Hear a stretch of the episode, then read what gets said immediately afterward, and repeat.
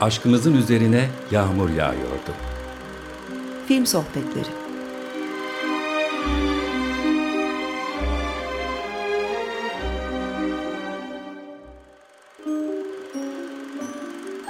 Hazırlayan ve sunan Zeynep Ünal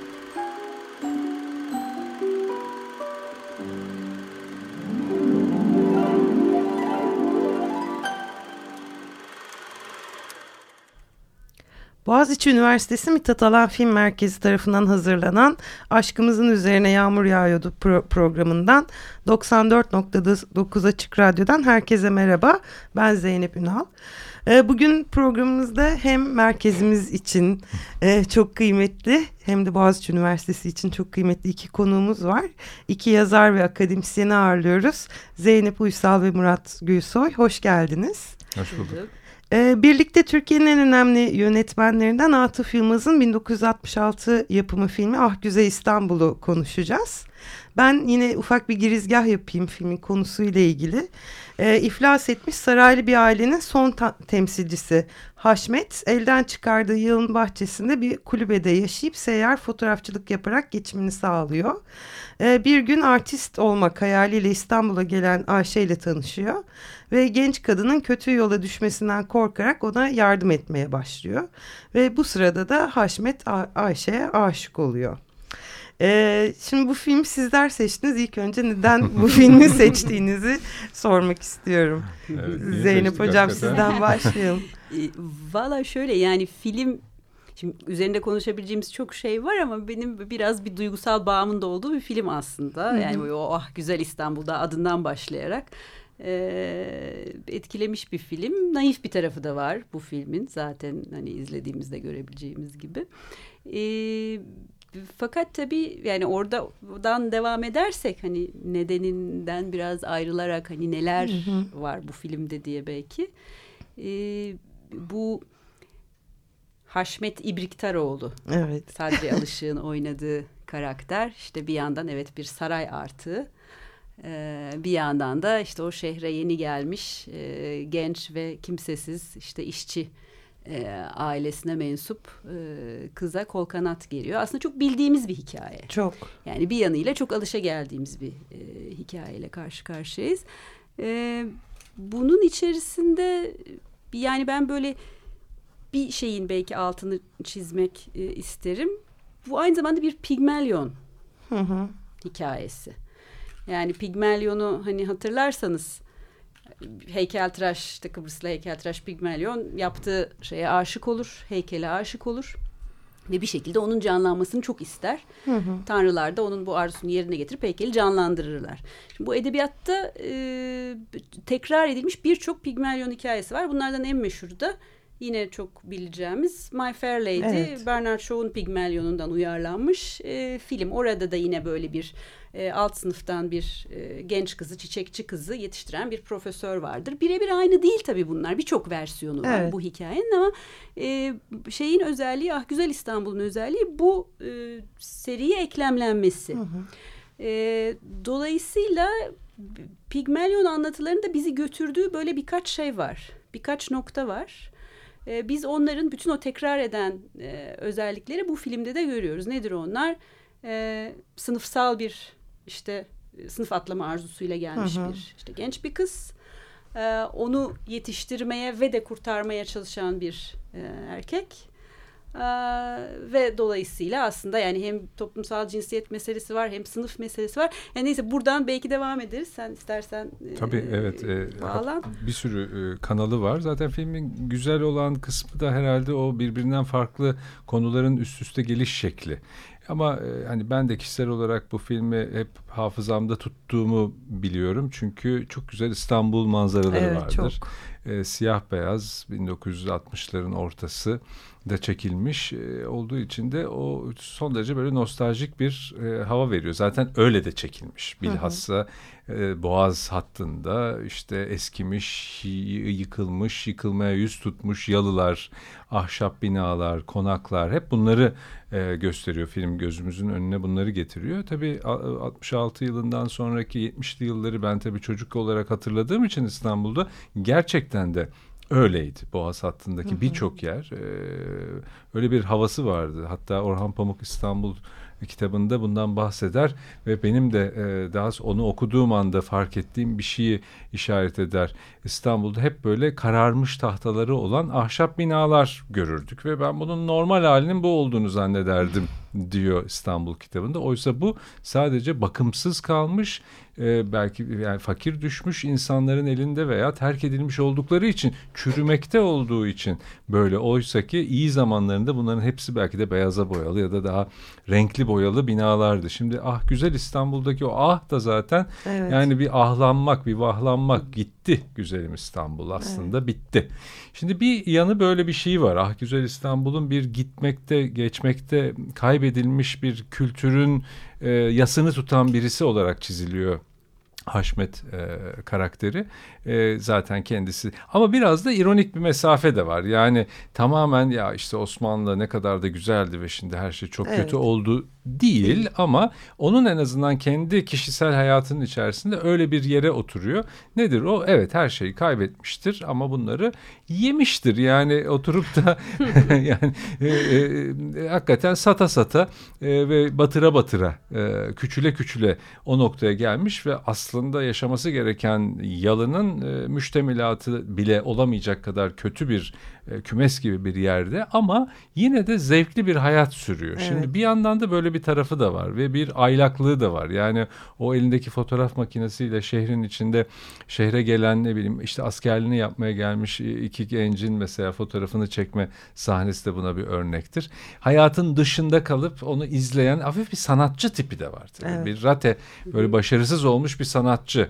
O yüzden birden fazla katman böyle yavaş yavaş üst üste e, biniyor ve bunlar e, e, işliyor. Hikayenin içerisine gayet güzel işliyor. Tabii ki genç kızla kurduğu ilişki Pigmalion e, hikayesini evet. birebir e, yansıtıyor ama aynı zamanda yaşlı adam genç kadın hikayesi de var sadece o da değil yani hayatının son deminde yakalanmış bir aşkın peşinden gitme Şimdi o noktada da öyle bir küçük hikayecik de yapıyor değil mi? Bir kanal açıyor gidiyor evlenmek istediği zaman ya bir eski dostların kapısını çalayım deyip bir takım büyük e, kurumlara, bankalara falan gidiyor ki iş bulacaklar ve bulacaklar da belli ki. Yani onun e, Galatasaray'dan sınıf arkadaşları müdür olmuşlar.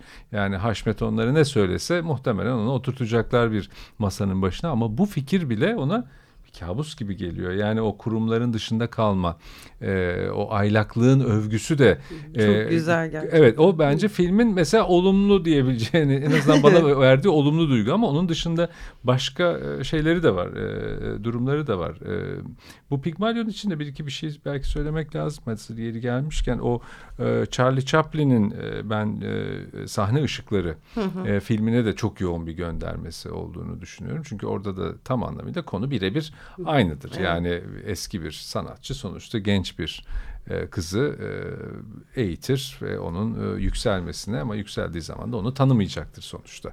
Ve bunun burada birebir tekrar edildiğini görüyoruz ama filmin içinde de zaten bunu bir gönderme yaptığını var, evet. doğrudan doğruya bir Charlo tiplemesiyle değil mi? Ayşe karakteri orada elinde şemsiyesi, şemsiyesi. ise Charlo gibi yürür. Bu tabii kadına yüklemesi o evet, bu çok kadın ilginç. üzerinden kurması enteresan. Bu ilginç bir dönüştürme mesela. Hmm. Neden öyle yapıyor onu e, bilmiyoruz. Evet. Ee, Ayşe e, Şasa bu filmin senaristlerinden biri. Her ne kadar jenerikte olmasa da e, çünkü filmi pek sevmiyor anladığım kadarıyla. Ve diyor ki işte Ayla Algan'ın o, o karakteri canlandırması büyük bir yönetmenlik hatasıdır diyor. Hı. Ama e, bence de gerçekten çok güzel yani Ayla Algan'ın. Zaten e, yani Sadri Alışık da Ayla Algan da bence filmde müthişler ve Ayla Algan'ı yani ben dün gece tekrar izleyince filmi bir kez daha bayıldım oradaki oyunculuğuna. Evet. Ee, orada e, bu şey meselesi de biraz e, önem kazanıyor. Yani bu kültürel e, karşılaşma diyebileceğimiz. Yani Ayşe karakteri evet köyden e, kendi ya da küçük bir şehirden ya da uzak bir şehirden e, kopup İstanbul'a gelip Hı. zaten o dönem İstanbul'un dışındaki her yer sanki taşraymış gibi anlatılır zaten o dönemin filmlerinde de İstanbul bir e, sınıf atlanacak veya işte iş bulunacak, hayatı değiştirecek hedef e, parlak bir e, yer olarak hayal edilir ve oraya gelen insanların da aslında hayatlarının nasıl mahvolduklarını da çok sıklıkla sinemada görmüşüzdür. Gördük. Yani evden artist olmak için kaçan kız e, şeyi. Daha sonra bunun çok komedisi de yapıldı tabii. E, Evet. yıl- yıllar boyunca bununla da dalga geçildi ama orada tabii öyle bir e, şey de var. E, e, köyden kente göçün e, ve kolay yoldan yükselme, sınıf atlama meselesinin eleştirilmesi. Ama bunu çok cinsiyetçi bir şekilde yapıyor film. Tabii Evet, biz bugünün evet. bakış açısıyla baktığımızda değil mi? Yani e, öyle bir Yani o sistem eleştirisi de şimdi bir yandan aslında Sadri Alışık'ın oynadığı Haşmet karakteri o e, aylaklığıyla işte hem saray artı ama hem de o aylaklığıyla böyle sisteme de bir eleştiri gibi duruyor. İşte kurumlara dahil olamıyor falan. Ama bir yandan da o sistem eleştirisine baktığımızda yani kendisi de ortaya herhangi bir şey koymuyor. E, o sistemin içerisinde tamam aylak olarak yaşamını sürdürmeye çalışıyor. Dolayısıyla e, bir işçi ailesinin e, kızı Ayşe ve şeyi söylüyor bize yani bir laf arasında Haşmet'e anlatırken işte ailesinin ne kadar kalabalık olduğunu, herkesin fabrikalarda çalıştığını, işte küçücük bir yerde yaşadıklarını falan anlatıyor. Aslında çok zor koşulların içerisinden çıkıp geliyor. Evet. Ee, ama onun e, hep devamlı kolay yoldan para kazanmak istemesi vurgusu. Yani Haşmet'in de Haşmet'in etrafındaki insanların da yaptığı vurgu kolay yoldan Evet. para kazanmak istediği üzerine. Yani e, oradaki sanki Ayşe'nin yaşadığı koşulları görmezden gelen bir tavrı da olduğunu anlıyoruz biz e, Haşmet karakterinin. Çünkü aslında çok da açık ifade ediyor Ayşe ona. Yani ben senin gibi büyümedim Evet, diyor. Ben evet. bunları görmedim diyor. Yani eleştirinin e, hani bana ilginç gelen eleştirinin hep Ayşe üzerinden yapılıyor, Yapılıyor olması. olması. Halbuki Haşmet karakteri de o anlamda e, ideal bir karakter falan değil yani. O da Evet. evet o paraları harcamış, bitirmiş, tüketmiş. Eleştirdiği o sistemin içerisinde öyle ya da böyle yaşamaya devam ediyor. Bir de devamlı böyle bir şey de var.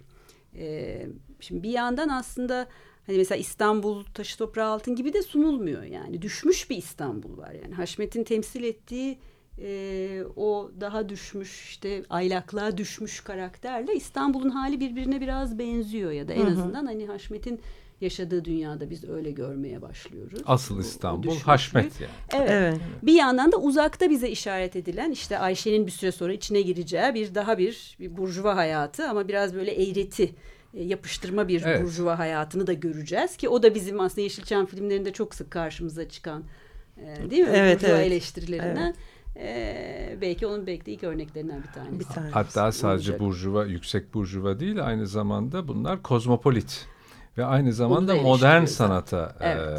e, düşkün. Aynı zamanda batılı, Evet. batıcı ya da. Evet. Yani şimdi bunların üst üste böyle konulması da e, yine çok sık yapılan Hepsi edebiyatta da. birbiriyle e, yani evet. aynı şeymiş gibi.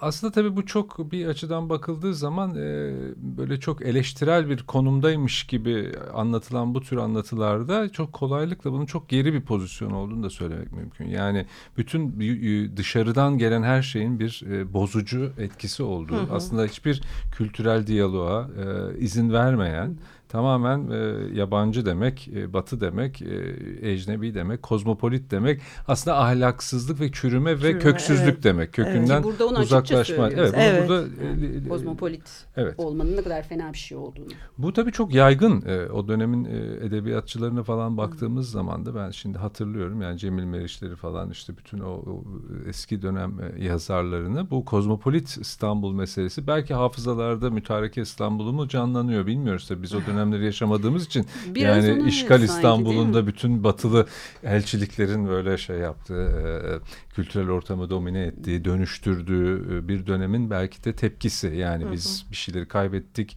ve buna çok kolaylıkla özenen aslında altı boş bir burjuva geliyor. Çünkü o burjuva dediğimiz kesimde bu parayı nereden e, aldığı da belli değil.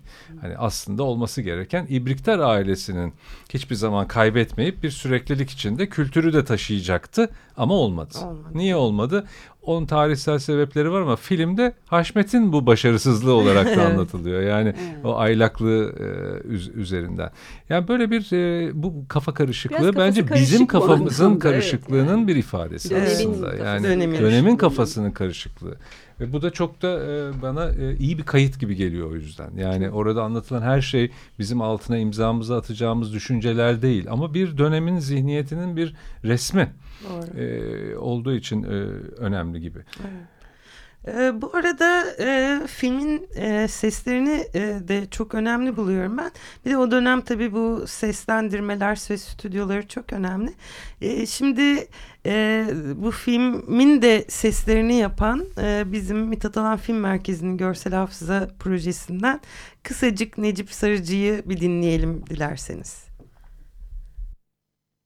Senkron çok önemli. Yani senkron filmleri izlediğimiz zaman bazen non senkron dediğimiz ağız hareketlere uymadığı zaman çok rahatsız eder oyunlar. O yani senkron önce ağız senkronu çok yetenekli insanlar tarafından yapılır. Dublaj hep anlatırız ya. Ve dublaj yönetmenini de anlattık. İşte Adalet Hanım konuşucu. Bakarsınız sanki o konuşuyor yani. Çok başarılıdır. Hiçbir zaman da sanatçılar dublaj yapmaya hiç heveslenmedi.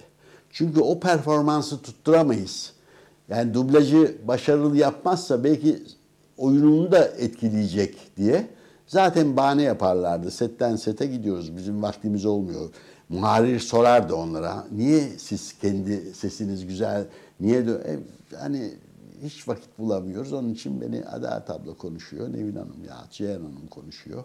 Erkeklerden Sami Beyler, Reşit Gürzaplar, Hayri Esenler, Abdurrahman Palaylar çok yani çok güzel yaparlardı o işi. Aşkımızın üzerine yağmur yağıyordu da Zeynep Uysal e, ve Murat Gülsoy ile sohbetimiz devam ediyor. Bu arada filmdeki karının karakterine dönecek olursak çünkü e, yine bir kadını kurtaran bir erkek Hı. oluyor. Ne düşünüyorsunuz Hı. hocam bu konuyla ilgili? Şimdi onu yine hemen bu Pigmelyon bağlantısı üzerinden e, kurmak belki iyi olabilir. E, yani Pigmelyon'un kendisinde de zaten bu şey var. Hani kadını yaratan bir yandan böyle bir yaratıcı e, arzu işte sanatın yaratıcılığına da tabii Pigmalion hikayesinde var ama bir yandan da yarattığı şey de bir kadın. Yani bir erkeğin fantazisi aslında evet. o kadını yaratmak. Şimdi e, Haşmet'in hikayesinde de çok benzer bir şey görüyoruz. Yani mesela zengin işte ne hanımdı o? Neriman Hanım mıydı? Neriman Hanım e, galiba. E, hat, hanları, hamamları olan zengin hanım zengin hanımla evlenilmez. evlenilmez. Çünkü işte o olmaz seni ezer demeye getiriyor. İşte e, iki üniversite okumuş işte bir başka bir e, kadın karakter var. Yine Haşmet'le evleniyor. Onunla da evlenilmez Orta diyor. sınıfla hiç, hiç evlenilmez. evlenilmez. Çok gezmek istiyor. Evet onlar da çok gezmek isterler. Dolayısıyla kimdir ideal aday? E, yeni gelmiş küçük bir kasabadan yeni gelmiş işte e, naif e, saf e, evet. Ayşe. Ama Ayşe de sınıf atlamak istiyor. Başka bir hayatın özlemi içerisinde. Dolayısıyla yani e, aslında Haşmet filmin sonunda Ayşe'yi kendi dünyasına uyduruyor. Kendi evet, istediği evet. o e, kadın biçiminin formatının içine sokuyor Ayşe'yi. Dolayısıyla bu anlamda hani o bütün o toplumsal cinsiyet kodlarıyla okursak e, son derece erkek bakışıyla çizilmiş bir e, dünya var karşımızda. Evet. E, ve kadın karakterin tabii ki e, o sınıf atlama çabalarına işte şarkıcı olma, artist olma çabalarına e, olumlu bir bakış değil tam tersi onları gülünçleştiren bir ee, bakış. bir bakış söz konusu. Yani Ayşe'nin işte galiba Aylin diye bir takma ad alıyordu. Ee, işte bir köpeği var. Mesela bir taraftan köpeğini gezdiriyor. Küçük bir fino köpeği var. Evet. Ona e, ama hemen kapılar kapandığında hoş, hoş it falan diyor. diyor. E, dolayısıyla yani onu gülünçleştiren hani onun çabalarını da bir anlamda e, önemsemeyen, hep o kolaycılığın bir parçası olarak gören bir tavır. Evet. Yani dolayısıyla orada kadın karakterin bir yükseliş hikayesinden çok hani kötü yola saptı ve şimdi işte Haşmet tarafından, erkek karakter tarafından kurtarılacak e, diye konduğunu evet. görüyoruz. Tabii bütün o e, naif atmosfer içerisinde bütün bunların hepsini gülerek ve e, güzel bir şey gibi izliyoruz ama biraz daha baktığımızda o arzunun gemlenmesi hikayesi sonuçta o kadının arzusu evcilleştirilip yani kadın kapatılıyor. Tamamen evcilleştirilen bir varlığa evet. dönüşüyor Şimdi, zaten. Buradan 30 sene sonraya geçebiliriz evet, aslında. Geçebiliriz. Bence orada bir e, bağlantı noktası e, çok benzer bir konuyu yine e, bir tür Pigmalion hikayesini Muhsin Bey'de görüyoruz aslında evet. değil mi? Yani Muhsin Bey filmini de hatırlayacak olursak Şener Şen'in oynadığı Muhsin Bey karakteri de tipik bir eski İstanbul'da düşmüş aristokrat olmasa da o filmin şeyi içerisinde sınıfsal olarak süzülmüş bir kültüre sahip bir eski İstanbul Hı-hı. beyefendisi ama işte tarla başında ve yıkılmakta ve yok olmakta olan ki bu kentsel dönüşümün 80'lerdeki hali, hali. E, ve onu da yaşadık. Yani, yani kentsel dönüşüm e, dalgalar halinde aslında Türkiye'de sürekli yaşanan bir şey, yepyeni bir şey değil şimdi yaşadığımız gibi. O dönem köyden yine kente gelip e, şarkıcı olmak için kente gelen bir başka karakterin karşılaşma hikayesi. Hı hı. Ama o karakter erkektir bu sefer. Bence evet. en ilginç taraflarından evet. biri ki ben başka böyle bir Pigmalion hikayesi çok hatırlamıyorum. Genellikle çünkü kadın erkek e, yaşlı adam, genç kadın, e, öğreten, öğrenen, e, işlenilecek ham malzeme, onu işleyecek akıl olarak kurulur. Ve o yüzden de kadın erkek olması çok elverişli oluyor hı hı. aşık olmak için. Ama burada gerçekten de Ali Nazik tiplemesi e, müthiş derecede tabii başarılı ve doğudan gelen bir karakterdir o. Bütün şivesiyle, e, toplum yani davranış kodlarıyla ve film şunu yapar aslında yıkılmakta olan İstanbul'un yani görürüz balyozlarla, grayderlerle eski binalar tarla başına yıkılır ve bunların kaldıkları apartman da tasfiye olacaktır. Bütün o kozmopolit ama evet. bu sefer o kozmopolitlik olumludur e, yıkılacaktır ve bunun sebebi olarak da bir biçimde Ali Nazik ve onun gibilerin aslında İstanbul'a gelişi olarak işaret edilir filmde. Aslında bu filmin politik olarak çok farklı bir e, şeyi diyebiliriz buna. Yani çok sert bir e, e tezi. Evet. Yani e, hatta Ali Nazi'nin e, şarkı söylerken ki ve yükselirken ki görüntüleriyle paralel olarak kurgu İstanbul'un yıkımı olarak e, gösterilir. Yani Yine arabeskin gelişi şey. tabii çok olumsuzlanarak. E, arabesk kültürün veya alt sınıfların ya da işte buraya göçenlerin, doğuluların, Kürtlerin neyse onun temsil ettiği değerlerin hepsi aslında İstanbul'u yıkan bir güç olarak anlatılır ve onun o e, arzusu bu sefer e, yıkıcı bir arzu olarak e, gelir. Hatta Muhsin Bey'in elindeki kadınını da e, alır. alır.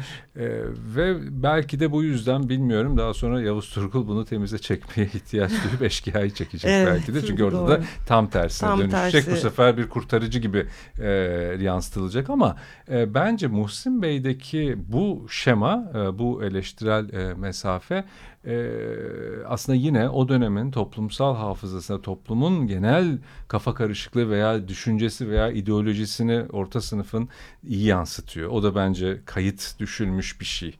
E, yani Eşkıya'yı ben biraz daha o yüzden daha farklı evet. bir yerde okuyorum ama Muhsin Bey bir, çünkü ilk seyrettiğinde insan hakikaten Muhsin Bey'i tutuyorsun ve o değerler yıkılıp gidiyor ve Ali Nazi'ye böyle kızıyorsun. Burada kadın nasıl Ayşe komikleştiriliyorsa orada da hem komikleştiriliyor hem ahlaksızlaştırılıyor evet. ee, ve kızıyorsun da ona yani keşke bunlar gelmeseydi de e, burası düzgün kalsaydı dedirtiyor sonra da bir daha seyrettiğinizde belki ya ben ne diyorum ben ne düşünüyorum nasıl bu noktaya geldik bir dakika yani hangisi önemli bir insan faktörü nasıl bir şeydi ya bütün bunları sonradan düşündürten evet. E, bir film bence o devamlılık ilginç aradaki ikisinde de tabii müzik var. Evet ikisinde yani de. İkisinde de e, asıl müziğin hmm. Türk sanat müziği ya da işte eski Türk müziği e, olması ama evet. e, yeni olan her şeyin yine yozlaşmış, yozlaşmış e, olması. Evet müzik de var. Evet. evet. Buradan da yavaş yavaş programın sonuna da gelebiliriz. Ee, çok teşekkür ediyorum geldiğiniz için. Ee, sonsuz teşekkürler. teşekkür ederiz. Ee, o zaman hocam şarkıyı sunmak evet. ister misiniz? Tabii. E, filmde aslında filmin böyle evet teması da diyebil temasıyla uygunluk içindeki e, bir parça. E, ben bir küçük cezveyim. E, pek de bilinen bir şarkıdır Şarkı. aslında. E, onu şimdi Nesrin Sipahi'den dinleyeceğiz.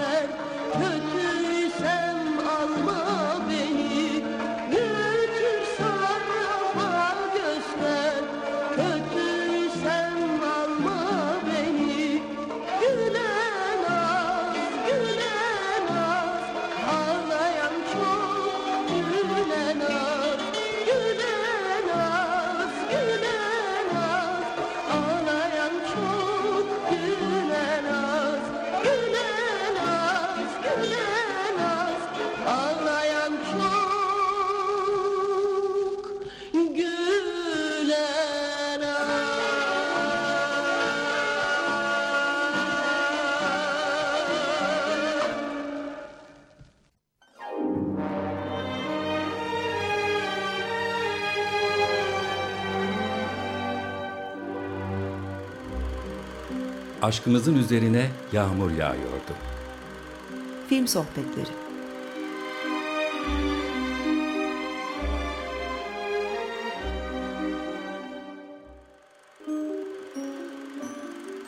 Hazırlayan ve sunan Zeynep Ünal